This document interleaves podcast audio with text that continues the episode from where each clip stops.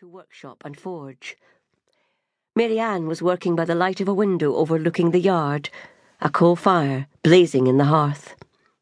She leaned forward and cleared an area of frost patterned glass.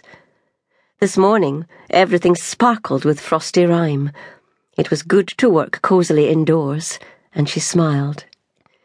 Mary-Ann would be the first to admit she fell short of the fashionable ideal of rounded prettiness, popularised by young Queen Victoria, who was not yet thirty.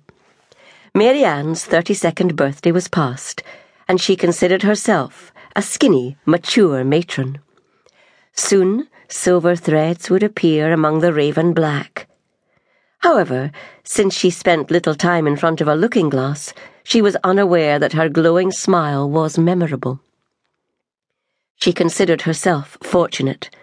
Married to Ewan for 15 years, caring for five children, and leading a busy, useful life, keeping an eye on her husband's finances.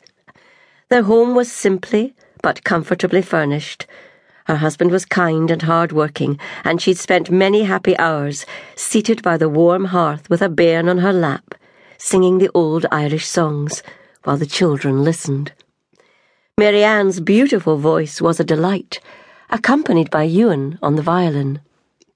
He had a silver touch with the instrument, as sympathetic with music as he was with frightened or injured animals encountered in the daily round. Mary-Ann Macgregor's life was filled with quiet contentment these days.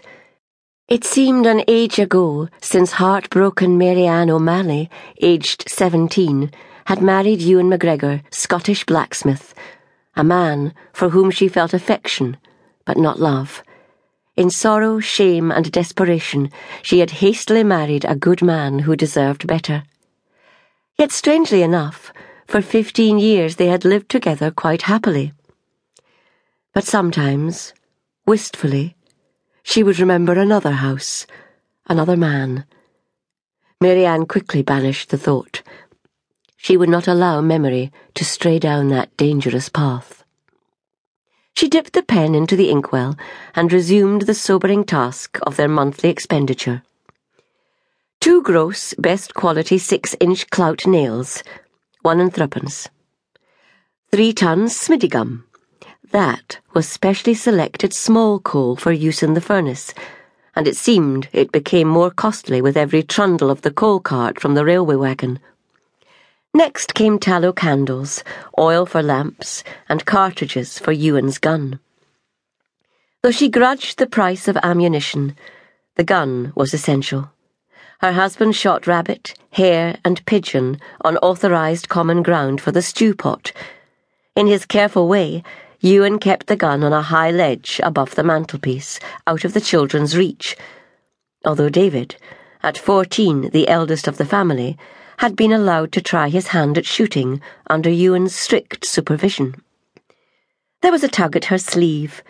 She glanced down at the anxious face of her youngest son, Daniel, aged four. What is it, Danny, love? Come quick, Mamma. They're fighting in the smiddy! What about? She was not unduly worried. Arguments were a normal part of daily life now that the two older boys were working there with Ewan. Davey set fire to the wheel. There was flames. Daniel's eyes were round with alarm. He idolized his older brother, but David's mischief was a constant source of anguish. Mary-Ann laughed. Danny, dear, don't worry. Papa will put the flames out. No, Mamma. Papa put Davey out. He threw him in the horse trough. That sounded serious. She hurried to investigate. The smithy proper covered a large area, consisting mainly of a high roofed workshop with double doors facing onto a yard. The arched opening was made high and wide enough for a massive Clydesdale horse to pass easily through. The anvil and forge were at one end, and working accessories included jigs and tools required to make metal bound wheels for carriages and carts. Both Ewan and Willie Ogilvy, his journeyman, were highly skilled wheelwrights and craftsmen. But today, clouds of smoke, steam, and the stench of charred wood greeted Mary-Ann. The forge was roaring white hot and furious, in keeping with her husband's temper.